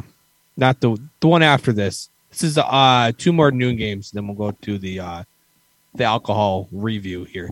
Uh Rams at the Vikings. Uh Rams are three and a half point favorites. 48 and a half is the game total. And as Reddit has told me, I need to be concerned about snow when the Vikings play in a retractable I- dome that it's going to be close. So I am not convinced that that is not a Dave Kluge burner account, given the level of of thought. if they mentioned if if if there was a mention of the Minnesota Police Department, then I I definitely would have known well, it. who do you think he got the Dave weather Kluge. report from? He called them. Uh, that's true, and and then also is known about Cooper Kupp. After every two, every, after every two touchdown game, the next week he does the same exact thing. I'm like, you do know what that means, right? Right, guy who the guy who made this post. What? That every game he has two fucking touchdowns. We, I gotta go look and see what point he was. If I can figure out what point he's trying to make. I actually. I, I don't know, but it, the whole point is based off of weather. But he makes he makes that Cooper Kupp point. I know. no one no one mentions anything about it in the comments on Reddit, and he doesn't even correct himself. It's just like Oh, actually, I see what he was trying to say. Ish, right? Week week two, week three, two touchdowns followed by two touchdowns, ninety six and one hundred and sixty three yards on nine receptions both times. Week six, week seven, two touchdowns followed by two touchdowns, 130 and 156 yards, nine and ten receptions. So what he's saying is, I think the better way to word that would have been the two touchdown games have been coming in pairs for him, there. Yeah, see, not here. have a professional do this. right. Professional, yeah, professional, professional wording. Oh, what a great Uh, joke! But yeah, Jesus Christ, Cooper Kupp is so good. But anyway, I I see now. I had to look to see the point that he was trying to make because I kept reading it, and I, I was like, I think I know where he's going with this. what he said. Well, well, and you out of anybody else is uniquely positioned to understand. yeah, I I I can understand things that make no sense, and then yet never actually make sense when I you mm-hmm. know when I say things. So So he was saying that they come in pairs. I'm pretty sure because the when he's had two touchdowns he was Each time- It was that he's basically saying this is that after every great Cooper Kupp game, There's another generally comes a great Cooper Kupp game, Which which, has been the entire fucking case true this whole year. His worst Yeah. game this year is five receptions for 64 yards on 13 targets. Yeah, yeah, he is. uh I don't think there's a better pairing of wide receiver and scheme plus head coach in the NFL maybe in the history. Well, Yeah. like I mean, I- mean, he was doing this with Goff too, but Not as I mean, McVay upgraded the- like he Yeah. just knows just how like what what what works with oh, Kupp. this is McVay's Wes Welker. 100%. this is it, it's absolutely nuts because you know Matt Harmon made a post. You know the guy that does the reception, uh, perception basically charts you know routes and you know success and everything else. Kupp is horrible against man and the greatest, maybe the greatest of all time against zone. And the McVay obviously knows that because Kupp constantly plays in slot, Mm-hmm. has a highly diverse route tree from that slot area, and almost always gets paired up in zone. Like it's it's Cooper it's Kupp is un- what happens if Hunter Renfrow has more athleticism. and has an aggressive play caller and just an aggressive quarterback. I mean, Well, yeah. and and it's obviously a little more athletic and a little bit more taller. You know, he's basically that son. You know, if I was a little bit taller, uh, yeah, I mean Hunter Renfrow's diet Cooper Kupp. Let's put it that way. Right now he is. It's just my God, the Raiders. I don't know what they're gonna look like next year. All right, so Hopefully a lot different. Anyway, this game because This this, game. is the probably the fantasy game of the week. it should be. Next week's probably or next game we talk about is probably the game of the week. This one's gonna be this one should be fun. Again, Rams at the Vikings, three and a half point favorites, uh 48 and a half game total. You know, Vikings have played better. So have the Rams. Rams Rams have covered three games in a row. Vikings have covered five of their last seven. Both teams have done extremely well. I'm still taking the Rams though. The Rams are just coming on straight. They they are one of the the more complete teams. You know, they're a little bit glass cannon. Um, they're more obviously top heavy than there is depth there, but uh this offense is going to be extremely you know extremely difficult to stop. Think of that um that Thursday night uh, game, Rams Vikings from a couple years ago. There was like 60 total points in that game. Uh, Cousins went off, Goff went off, you know, Kupp. I think I think they still had Watkins in that maybe with them still. I, I can't remember was with them or not at that point. Maybe it was Cooks, but uh, that's the type of expectation this game. You have two very, very, very good passing offenses. And when you have to force Cousins to kind of throw throughout the game, we know how good Cousins can be. I do not expect the same type of performance what we got from him in Chicago Monday night. So Wow. this is the this is the It's true game. hard to Uh, get Cousins hard to get worse than what hard to get worse. It Happened in it- in a game where night. minutes, like it was a game of like teams trying to be too nice to each other by not wanting to win that game. it was a game Between all the Bears penalties and the Vikings ineptness on offense, It was it a was- game of referee. What the fuck is what that was? it was so bad. Like I thought the Steelers Bears games was bad you know, from a refereeing standpoint. This one, It's always the Wolf. Bears. it is. I just, I'm, I just, I'm not sure what it is. Always the Bears. But in- Always the Bears. all right. Ram- uh, go ahead. Rams in the over. Those are the bets. Rams in the over. Biggest COVID news in this one is Dalvin Cook. Yeah, I believe he's also He's unvaxxed, so he's- unvaccinated, so he's out. he is completely out. he's he's out. He's out. Um, he gone. you are gonna get uh g- Madison's active again, so we know what that means. You're gonna get a steady dose of Madison. However, previously it's been only Madison, and we saw last week. Kene Nwangwu got a a series, eleven yards of carry. Think they try to mix him in a little bit more? Ah, he should. He is what we wanted from Mike Boone, and And- he's high, like he he he he fits. It's kind of like Murray and Jerick McKinnon from uh, uh, from a few years ago. I think we see a lot of Nwangwu on some of these receiving downs and and outside runs, and see him mix in with Madison a bit more than we normally would, given his explosiveness. especially so- with this game being eh, you know just the uptick in offense in which what Yeah. we saw from this past week. I think this is the game where you want to put speed on the field Mhm. and let those guys you know do work. That's not a. Nwangwu is not a this year prospect. Nwangwu is a. You want to see what he does as a dynasty stash for a couple years from now, a back end of the roster guy, that type of thing, right? Yeah. Yep. That- that is Nwangwu is not a, a this year thing. He's not a go plug him in. You're in your playoffs. What that really is is a. You're gonna start Madison. It's really just something to watch for and something to give you a little bit of pause if you're debating Madison or maybe another guy that's like a a surefire starter. Now, Rams, generally speaking, can't stop the run. Just came off their best game of stopping the run against Seattle. So, also something else to to keep in mind. They've been terrible against the run all season, and they bottled up Seattle last week. So, don't think the Vikings are going to have trouble there. It's just me throwing a little cold water on the the normal Madison hype when Cook doesn't play.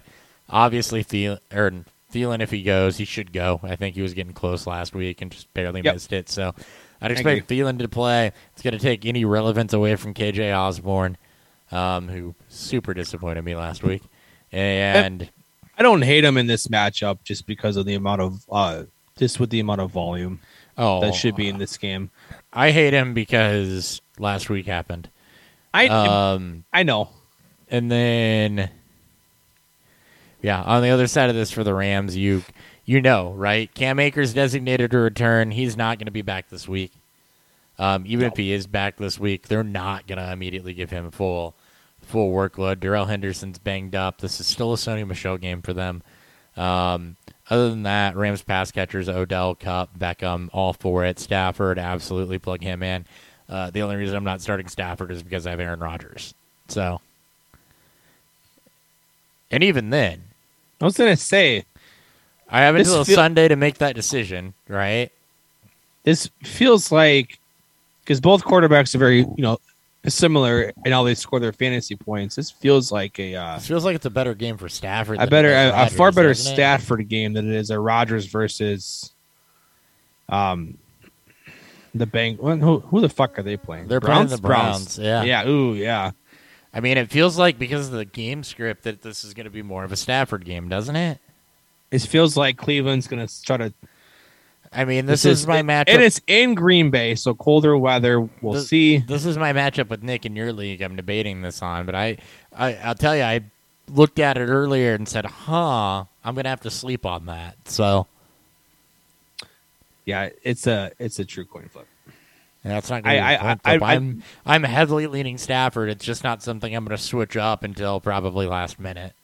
Sure. No, no, I, I get you. It, it, all right. All right, That that it, it feels like that's it. It feels very Chuck Rams. I don't even No, know if you talked Chuck. about the Rams. I did talk about the Rams. I just said you play everybody. Okay, that works. And then uh, Cam Akers, even if he, I don't That's expect him to be back this week, but given the Twitter hype videos and shit, if he somehow is, um, the, you're still leaning Michel in that running game to start because they're not immediately going to give him full workload, I, I or they shouldn't. they shouldn't. All right, Bills at the Patriots. Probably the actual game of the week for uh for you know for real football. Uh, um, not, Patriots. not in nah, a blizzard. it's not going to be like it, it's not going to be like the game in Buffalo where you have no weather, you know, fucking literally everything up, and Mac Jones throws three passes. Uh, Patriots are two point favorites at home. 43 and a half is the game total. I, I don't know what the weather report is there. Um, I think Buffalo. Wins I know this they're not in a dome. Hold on, I'll figure Yeah. out what the weather is. Uh, I do think Buffalo wins this game. I think they would have beat New England at home had there not been a fucking blizzard and they had a resemblance of a running game to go up against uh, Oh. the Patriots. Hey, possible rain, snow in the forecast. Should, could of course there is. No, not there. We'll talk about this on Sunday. I was talking about We'll the just- I was talking about the Vikings game again. Um, okay. hold on, I have this. I I've got it. I believe up. in you, buddy. I think AJ Brown went over 100 yards now Did he? in this game, Hell yeah. and he scored a touchdown. And he scored a touchdown. I love it. Oh, let's go. it. He things you love to Um, see. Week God. He's killing it right now. Jesus Christ. Where the fuck is it? Bills Patriots. There it is. Uh, Thirty nine and cloudy. Ten mile an hour winds. Um, I don't see anybody with problems. So No. AJ Brown, uh, 10 for 127 and a touchdown on 15 targets. what did that just do to my DFS? Uh, anyways.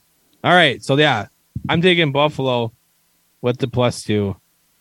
And I think I'll- I'm taking the over here. I think we're, we're going to get a little more scoring in this, obviously. And while I do trust New England, I do like New England, I like their defense, but Buffalo, baby. Let's go. Let's go Buffalo. Let's go. All right. Um, from a fantasy perspective on this one, first off, let's go look at at COVID. I don't think, uh, other than Cole Beasley, which been waiting for that one all year. I'm so fucking look. I'm glad. I'm not glad. I hope he recovers and he feels like he does. He's such a fucking asshole and a piece of shit for this. Yep. Cole Beasley, Kendrick Bourne are the two names to know with with COVID, and those are both significant. Um, as far as these passing attacks are concerned, look, this is not going to be a high scoring game. This is going to be a good NFL game. If you're a fan of the league, this is one you want to watch. I do not anticipate this being high scoring. Um, as far as the passing game goes, no Kendrick Bourne plays a little bit more towards Nelson Agholor, who will take up some of that downfield work. Um, helps him a little bit more than I think it does Jakobi Meyers. Again, I don't like the Patriots passing game, other than Hunter Henry, who we saw go on an absolute tear. Um, the running game really tore the Bills up last time. They took a lot of scrutiny for it. I think that the Bills are going to be out to prove a point in this one. Looking at narratives, um, gives me a lot of pause around Rhamondre Stevenson and potentially Damien Harris in this one. Um, I think the Bills are going to be hyper focused on the run. Uh, I don't like Mac Jones either. I, I'm real tepid on anything to do with the Patriots offense this week. Um, you know, Jakobi Meyers typically has decent floor, um, but there's nothing here I really want to pinpoint or I look at and I like. Now, if you believe the last matchup, Hunter Henry. Hunter Henry, maybe? yes, Yes. um, if you believe the last matchup, then uh, then yeah, you're all over the New England run game because it's not like the Bills didn't know they were running the football, and that they just out executed them. I don't think Buffalo lets that happen again. no, I don't either. I mean, it may, but uh, this offense, I think, is gonna uh, come alive in this. This is uh, this is the Buffalo, you know, prove it and shut up game, you know, Yep. for them to take that conference or, or to take that division back over. Yep. Devin Singletary was the guy last week for the Bills running game. Um, we've seen it be Matt Breida is the more efficient back. I don't trust anything in the Bills running game. Stefon Diggs is a tough matchup against J.C. Jackson. Um, look, you're not sitting Diggs, but you have to be be careful with that one. On the other side of this, Gabe Davis benefits most from no Cole Beasley. So potentially Emmanuel Sanders as well. Um, I think it actually may benefit. There's going to be an adjustment here, right? Because I expect Sanders, who we know can play both um, outside and inside, I expect Sanders to slide more into the Beasley role. And I expect Gabe Davis to take over more of those downfield shots. We know that Gabe Davis is very, very adept at those. So uh, I actually am on Gabe Davis a bit this week. Uh, but again, I don't expect this to be points at a premium.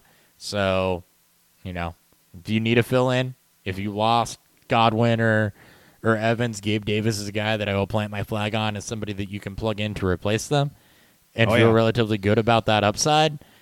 But I'm riding high with them this week. yeah, other than that, you're essentially chalk. I activated him off the taxi squad this week. You had a minute.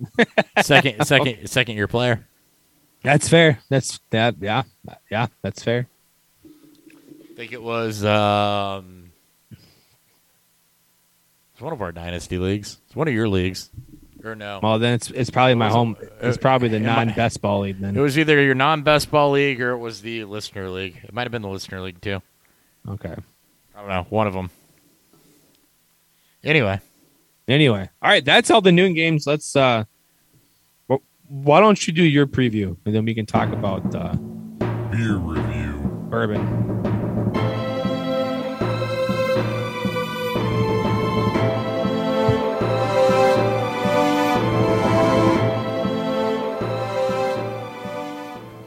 If I were to sum this up in two words, it would be nailed it. Nailed it. As far as what this style is supposed to be. The vanilla beans, first and foremost, really come out onto the front end of this, and what that helps temper is it helps temper the alcohol percentage on this one. It's said in the intro, Baltic porters, you're supposed to be able to taste some of the alcohol and the warmth. It is definitely there. It is an undertone, and that is largely because of the vanilla bean and what it does to balance this out.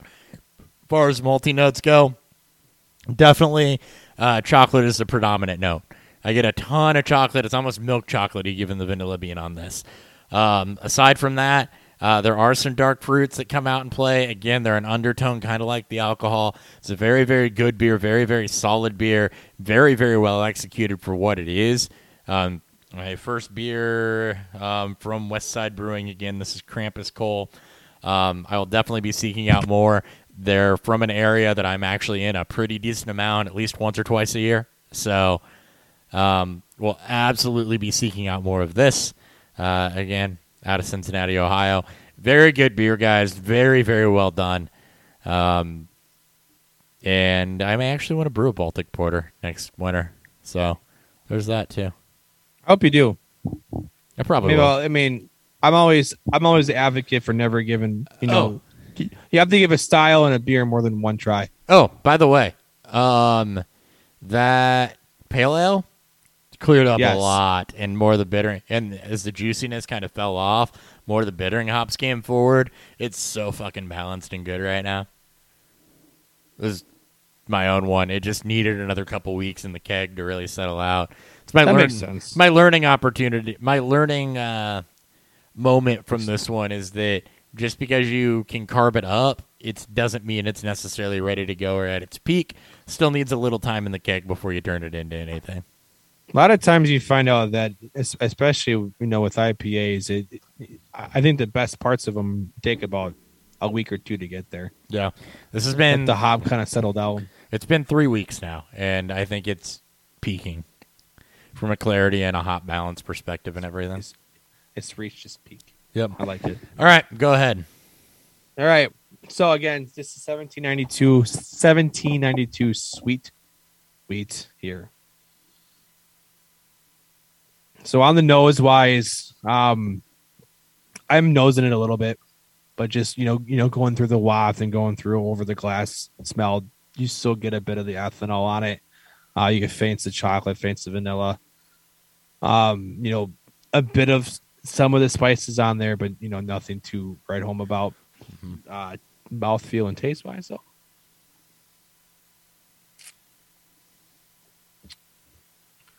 Again, just like what you said, you get a bit of the alcohol still.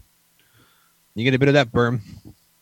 When it clears up, though, you get you get some of the spices from it. You do get the vanilla. You get a little bit of the sweet cherry.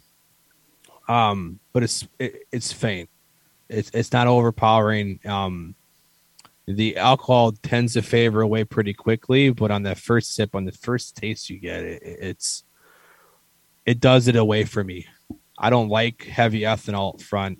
I don't know it, it, it, what that part takes into, but it does go away quickly, which is great because then you can you know then you can pick out the characteristics from the barrel.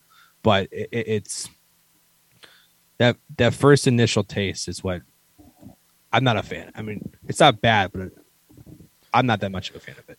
Yeah, I'm with you. I haven't had that bottle. So full now the full disclosure on what I told Dan when he asked me about that bottle, which was basically that I thought it was very thin, that it lacked depth, and that Yeah. it was underwhelming, that it didn't deserve the hype that it got, that it was okay at the forty dollar price point, which I think is what it retails at. It's 40 50 somewhere in there.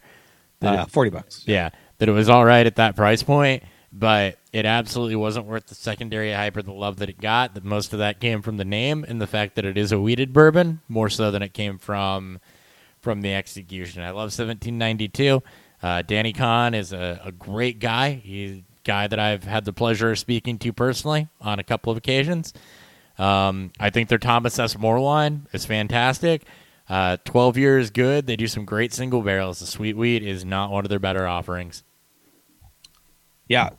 I don't know what will help with it, but just from a uh, what helps with what'll help with it is an old fashioned, a cocktail. That that's all right. What I that, mean, hey, I'm fine with it. I mean, this is. I mean, it's about the same price as a Maker's, which is I, which is my favorite bourbon to use. and I would go No for fashion. Makers 46 over the sweet wheat 100 out of 100 times. Well, so. it- yeah, I don't have I, I don't have any 46 on me at the moment. Yeah. So, but yeah, it, it's uh you know from a above average novice uh a drinker's perspective, it, it's uh eh eh. What are you grabbing? Oh, some 46. 46 cask. Oh, cask strength. Ooh, I do love me some cask strength. I mean, anything I see if you know that's cask strength, I get excited. I like, I like higher alcohol. I got some new stuff you need to try. I mean, I still have the the makers I got when I was at Slaughterhouse. I haven't cracked open. I'm waiting for that. I mean, I'm bringing that when we go when we you know link up next, and then obviously I'll bring it to Cincinnati when we see Brad next. Too. Got So, a newer single barrel that I picked up while I was down there that you need to try. It was a uh, bottle to support a, a charity that does research into SIDS. It's one of the best expressions from them I've ever had. I've got a. I actually got the uh, winter release of the Woodford Masters collection, the uh, five malt stouted mash bill. Okay. That'll make an appearance on the show because it's a crossover. And then, yeah, there's a couple other things I picked up. Excited. All right. We have five games. One, two, three, four. Five games left. Three afternoon, Afternoon games game. and the two night games. Yeah. And then anything else that gets pushed forward, which I wouldn't be surprised Well, at this. I don't know that anybody's trending that way. Saints are Uh, probably maybe the worst Chiefs, because the Chiefs have, have had a shit ton. Uh, Saints are pretty bad right now too. Saints Monday night, that might actually save them. Yeah. All right. Bears at the Seahawks. Seahawks, six and a half point favorites. I hate 41 or I'm sorry 42 and a half it's the game total bears haven't covered a game against spread since early november.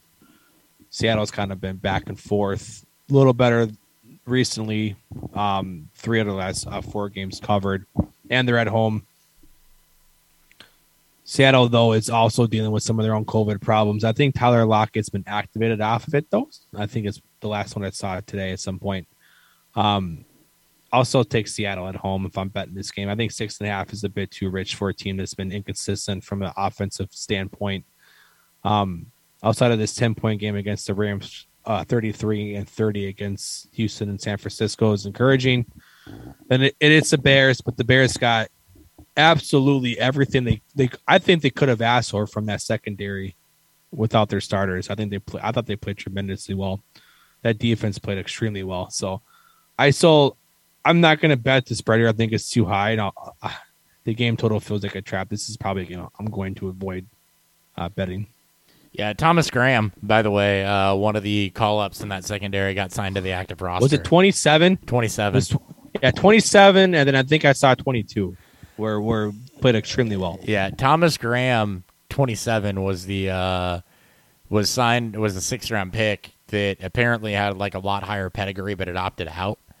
Um, Ah, okay, so yes. he ended up falling to the sixth round primarily on you know practice squad guy, and then he got signed off of his performance. So I agree with you. The Bears secondary gave a lot more than they could, and the Bears actually moving the ball between the twenties, and the broadcast beat this point to death, but it's true. The Bears moving the ball between the twenties were fantastic. They got to the red zone, clusterfuck, total It- it was- clusterfuck. Uh, penalties, a play calling. Justin Fields. It's If the Bears had kicked field goals yeah. instead of going for it on fourth down down in the red zone all the time, they would have won that game. they should have won that game. Yeah. They were the better of the two teams. Again, score, you know, score be damned. This is what happens when you get up two scores in football nowadays. You become more aggressive on the other side of the ball. Yep. And you saw what happened. All right. So back to that. Akiem Hicks, by the way, big reason that they took over that game. He's on the COVID list now. Um,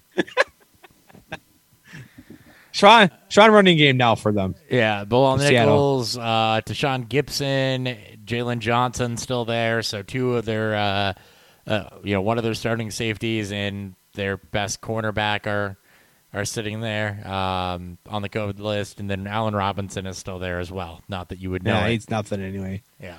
Yeah. So that's for the Bears. Uh, for Seattle, again, we'll keep an eye on that. Biggest names you're watching there are not Allen Robinson. It's the two members of the secondary and Akiem Hicks. Uh, for Seattle, uh, they did activate Tyler Lockett, so he will be back. DJ Reed, their top cornerback, is still on COVID though. COVID though, however, as is Travis Homer, um, as is Will Dissly. So, what that means? Bears secondary, Sean Desai, that group, they did a fantastic job getting them up to speed. Um, the Bears are a little broken up the middle. We'll put it that way. Although we did see them keep Dalvin Cook, Cook in check, even though they're broken up the middle. Um, so I'm not necessarily running out to start Seattle backs. Um, look, we saw the dumpster fire that was them against the Rams, a team that you've been able to run on all season.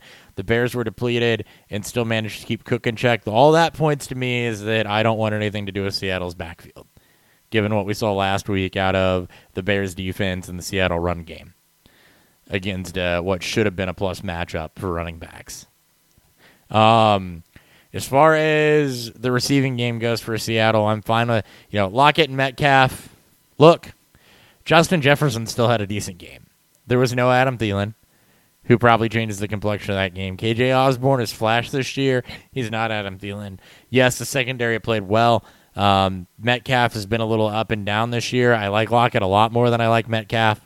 Um, but I think both of them have value this week, especially with no Keem Hicks if the Bears can't get that pressure internally. Uh, Khalil Mack's been missing a ton of time. Uh, so losing Hicks is a big loss to that pass rush, even though Seattle's off. And that's going to be the difference for DK Metcalf, I think, is yeah. how much time does Russ have in the pocket? The Bears are missing a key pass rusher. He's going to have time. Uh, on the Bears side of this, Dave Montgomery is uh, still just a solid running back, too, that you can go plug in and start.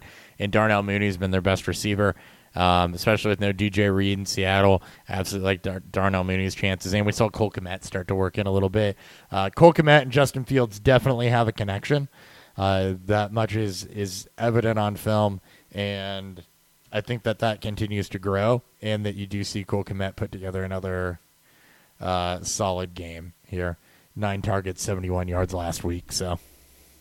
No, no, he had a great game. And, uh, it's what, it's what you want to see. You know, your rookie quarterback, you know, finding second year tight end with the second, you know, with your trusted tight end that you know that it, that is a good receiving option, especially one that can work over the middle with them. Yeah. You know, with them losing Allen Robinson and that you know that that bigger bodied receiver who can work in that yeah. spot. And we'll talk about the Bears more in the offseason, but you mentioned it. Second year tight end, second year receiver, first year quarterback, all kind of gelling together. So it's great and just hopefully they get rid of head coach and GM sign, and sign Michael Gallup and sign Michael Gallup and maybe even draft somebody to to revamp that receiving core. Even though even though that offensive line probably needs to be needs a lot more attention. So there's a lot of things that need attention there. Yeah. All right. Broncos at the Raiders. Broncos one point favorites on the road. 41 and a half is the game total. Drew Lock's gonna play. Hell yeah, he's um, back. It's gonna come. It, it's either gonna be amazing. It's gonna be ugly at points. We're I, I I expect to see some very poor decisions. Aggressive. I think aggressive is the word that we're looking for here. It's I think aggressively. Aggressive. It's going to be aggressive in all sorts of ways. Um, again, just like the the Bears Seahawks game, this is a game I don't really want to bet. Um, 41 and a half as the game total is pretty enticing though. Uh, both offenses can score points. Um, you know, in a fair amount, especially with Drew and this team in this hopefully this uh, offense becomes a bit more a bit more vertical. It won't go up tempo. What you do want to see is uh is hopefully the the bad decisions are are are of small note for Lock. That's what we're hoping for. He's so wildly inconsistent with that decision making. It makes it really hard to trust the betting side of this because he can completely tank this offense if it's one of those type of games for him. So I, I'm going to avoid this game from a betting standpoint and just enjoy the shit show that will be the the Broncos and Raiders. All right. Well, the shit show that is the the Broncos and Raiders. Drew Lock, first and foremost, even uh, touchdown interception ratio in his career against the Raiders divisional opponent. So, you know, that's good. You got a couple of those. 1.3 we'll to 1.3, 258 yards. We saw it with Tim Patrick last week, and what you can expect out of the Broncos is that this is going to be more of a downfield attack than you would get with Teddy. That it's going to be a more aggressive game than what you get with Teddy. Uh, the Broncos are not really missing anybody other than their center to COVID. Um, the Raiders are down a little bit in their secondary uh, Brandon Facyson and Nate Hobbs. So a uh, little bit banged up there. We saw Tim Patrick have a good game, have you know a very solid drive after Drew Lock took over last week, um, and we've seen Courtland Sutton find some success with success with Drew Lock as well.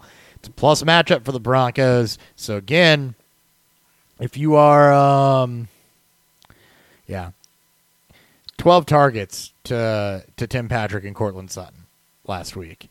Um, that's that's more than I think combined they've gotten with Teddy probably out of the last three weeks. So against a Vegas secondary that is not very good definitely bodes well for those two. If they've been sitting on your bench and you need to plug somebody in that has a little bit of upside, I think you can absolutely look at either one of those guys to do that. And again, this is the the I lost Evans, the I lost Godwin, the Landry's on, you know, in timeout or not in timeout. He's on the COVID list, and you know this is um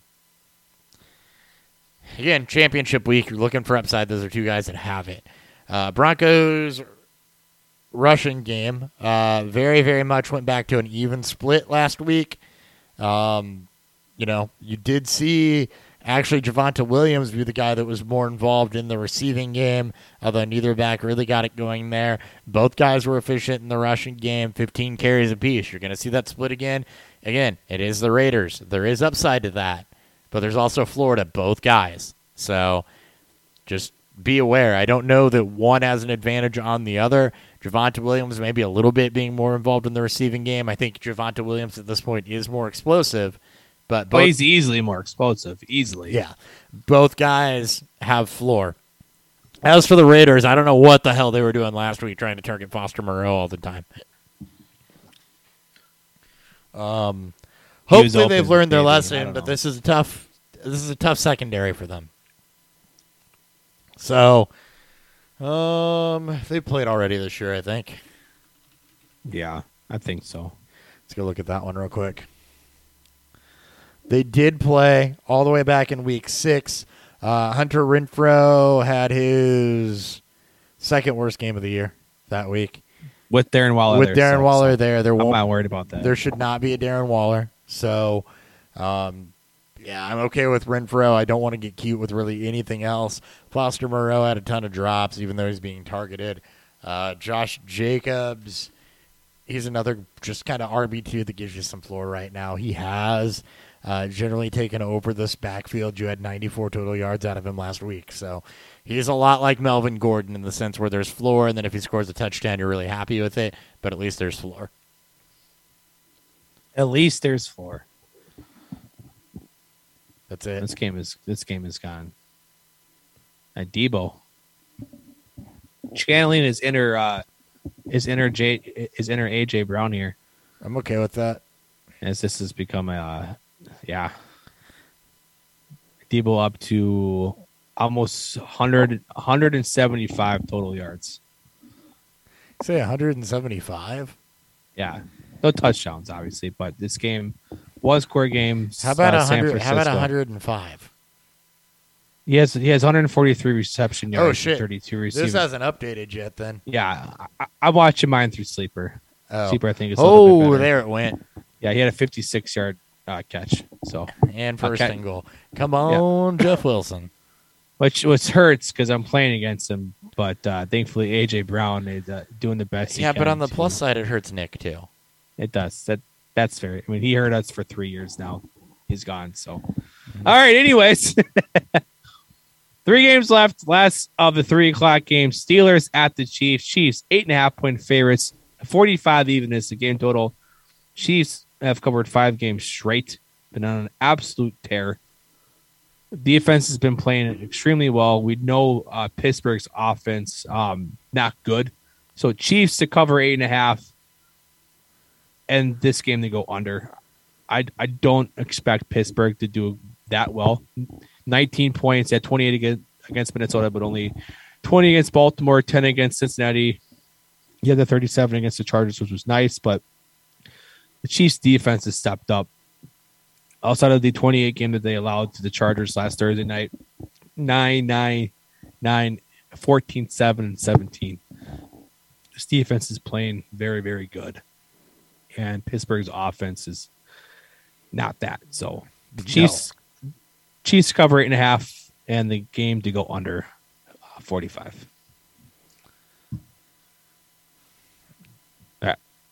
Yeah, I know. I was getting no, my no. shit queued up. Nate, you're good. Steelers are Devin Bush is the most notable player for them that's on on and Marcus Allen. So they they're missing a couple linebackers. Um, as for the Chiefs, you mentioned they have the bad outbreak. Um, Tyreek Hill is one of them. Uh, then Nick Bolton, Kyle Long, Blake Bell, Travis Kelce, Armani Watts, Harrison Butker. So, what you're really watching the Chiefs here for. Look, we talk all the time. The Chiefs are really a three horse pony at this point because it's not even Edwards-Helaire being included in that discussion. And you've got Kelce and Hill both on the COVID list at the moment. Um, Yeah, it's gonna get yeah. it's going to be This is very a tuned interesting. in to Sunday. Yeah. Yeah. this is a tune in Sunday one. Because if not, I mean, they're going to be trying to do this thing with Mecole Hardman and Mecole Hardman and Demarcus Robinson and nobody else for the most part. Clyde, Hel- Clyde, I guess. So, I mean, you got to watch that because Hill and Kelce are this passing game. They're the other half of Mahomes. We've talked about it a lot. The Chiefs do not have secondary receiving options that you can really trust. Yep. And true. we have said a lot that that is something that that team needs to address, and they have not.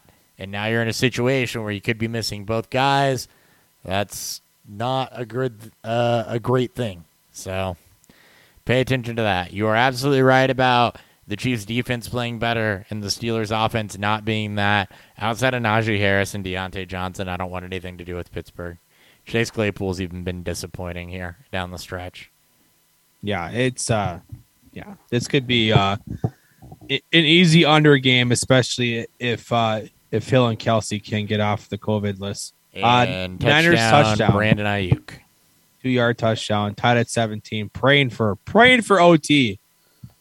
Uh so team over can potentially hit. I would actually be okay with OT. Let me see where I'm at. I made good money on underdog last week. I've been dipping back and forth. I I will always do team under, but I'll I'll, I'll uh I'll pick some Oh, specific God. games if I want to Yeah, get cute. So I need 18 yards from Tannehill and nine and a half from Aiyuk to hit on Yep, the I mean. I'm I, I'm in the same boat. I have So. I have the same players. I I, I hit Brown obviously. I wish I would have picked Deebo, I'd but I did pick Aiyuk. I had I mean I picked both quarterbacks. We need little more work from Tannehill, but not much more. Well, he's going to get more work. I mean, they're OT. getting the ball with 10 minutes, so or two minutes left. So Yeah, Tannehill we're will hoping- hit. I'm not. It's Aiyuk. I'm worried about. Yeah, we're hoping for OT or a, a quick score from uh, from Tennessee to force uh, San Francisco to more. By the All right. way, not sponsored, but if you haven't done underdog, it is the easiest way to win money. Yeah, it's it's so much fun. Uh, player props all the way. All right, two games left. Cowboys or uh, Washington football team at the Cowboys. Cowboys are ten point favorites at home. Forty seven even is the game total. This is the uh, this one's really predicated on if if we're gonna get Heinicke back in this. Yeah. If they have their offense, if they have their, if they have a certain quarterback left, I'm taking Washington to cover. If they don't, and I'm taking Dallas in the under. Um, a 47 even game total, even with that 10 point spread, feels like a lot because I'm not quite sure what what FanDuel is trying to do here. If they don't think they're going to have their starters and Washington back, why would you have one of the higher game totals on the slate? Taylor So- Heinicke has cleared COVID protocols, by the way. Okay, so we're gonna get that. So take Washington in this ten points. Do it now before the spread adjusts, because uh, ten points for a inconsistent Dallas team, especially you know Dak going through his own issues right now, is easy money. Yeah. Easy money. The key players that uh, the football team is missing are non-skill position. They're missing linebacker Cole Holcomb, uh, Kendall Fuller, who I believe is, I think he's their top defensive back, and then uh, Brandon Scherff and and Tyler Larsen. So uh, Scherff being a mainstay at guard. So they are missing some key pieces, uh, particularly on that defense. Dallas has managed to avoid this mostly. Uh, Malik Hooker, most noticeable notable guy that that they're going to be playing without. So uh, Antonio Gibson's battling turf toe again. Oof. So he did play through it into last week. That's mostly a pain management thing. Um, it'll be a game time decision. I expect him to play. I don't expect him to be really limited in any way if they do. Again, played through that last week, so he should be all right. Uh, Heinicke's back. Terry McLaurin's obviously the guy that, that you want to target. Uh, Diggs is the 88th rated cornerback on PFF, and we talked about it a lot. He's opportunistic. He's a ball hawk. He's not Very. locked down. So Yeah. definitely going to be some opportunity there for Terry McLaurin. Uh, Amari Cooper been very, very not involved the last couple weeks in Dallas's game plan. Uh, more CeeDee Lamb on that one. Uh, we did see Dalton Schultz put together a good game last week after kind of disappearing a little bit on uh, in favor of of Michael Gallup. Uh, if those two are trading off, you're going to be well. You're not going to feel great about either of them, honestly Yeah. if they're trading if they're and I think Gallup yeah, Gallup just 32 yards last week. So if those two are trading off, um I it's not really a one or the other thing. I'm going to shy away from Gallup a bit though. Um other than the touchdown in in week 13, he's been kind of pedestrian over the last couple weeks. Um, whereas you got a much weaker position group for for Dalton Schultz, to where he's at least a guy that has some upside, to where you you want to start that. Um, CeeDee Lamb's fine, and uh, you know Tony Pollard dealing with the plantar fascia issue. Um, you know Zeke's still going to see probably Lions share of the workload or Cowboys share of the workload, I guess. So, eh, I, I'm, go- yeah, Yeah. maybe Pollard in a pinch, but anyway, that's it for that game. All right. Monday night game. Get the fuck out of here. Dolphins at the Saints. Dolphins right into six game winning streak with three point favorites. 37. 37 and a half. That might be the lowest game total I've seen all year. That is fucking nuts. 37 and a half is the game total. Good I know I know there's some uh uh, the Saints are going through their COVID problems right now. I'm I, I would have still taken the Dolphins anyways. Um riding high on this six game winning streak. Tannehill just hit the over. Yeah, it's perfect. I need uh again we need the Niners to get the ball back so I so Oh, I, you can can get No, he didn't. I lied. chance to go here. I lied. Anyway, not Anyway- important right anyways. now. Keep going. We'll get through this, and then we can root for the end of this game together. Yes, yes, together. Uh I'm still I'm still taking the Dolphins to cover minus three. Um Saints are going through their own COVID issues, I believe, right now. And his game total just seems way too fucking low for me to even care about. Just give me uh just just give me the Dolphins to cover three.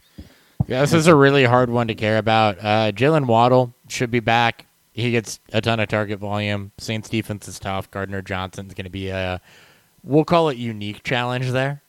Um, Yes. But as is Lattimore. So uh, Waddle's been pretty bulletproof this year, though. Gaskin and Duke Johnson. Um, Saints decent against the run, pretty good against the run actually. Um, that really makes me not want to chase Duke Johnson points. Uh, you also probably saw more workload out of him than you would normally get, given the fact that Gaskin was coming back from from COVID. That's going to be a clusterfuck of inefficiency coming out of that backfield this week. I think. I don't want anything to do with that. On the Saints side of it, if your name's not Kamara, probably don't want much to do with that either. Marquez Callaway is a deep ball artist. There's a lot of boom busts there. Um, you're not going to have Taysom Hill, or are going to have Taysom Hill. I don't really know. Taysom Hill ruled out officially. I'm pretty sure. Trevor Siemian's on COVID protocol right now. You're looking at Ian Book for the Saints. Yeah, it's it. Uh, It's, uh, both uh, Trevor Simeon and uh, and Taysom Hill have been ruled out. So Ian Book, Notre Dame is your starter. Yep. And I don't have anything to say. Really. Not about Ian Book, anyway.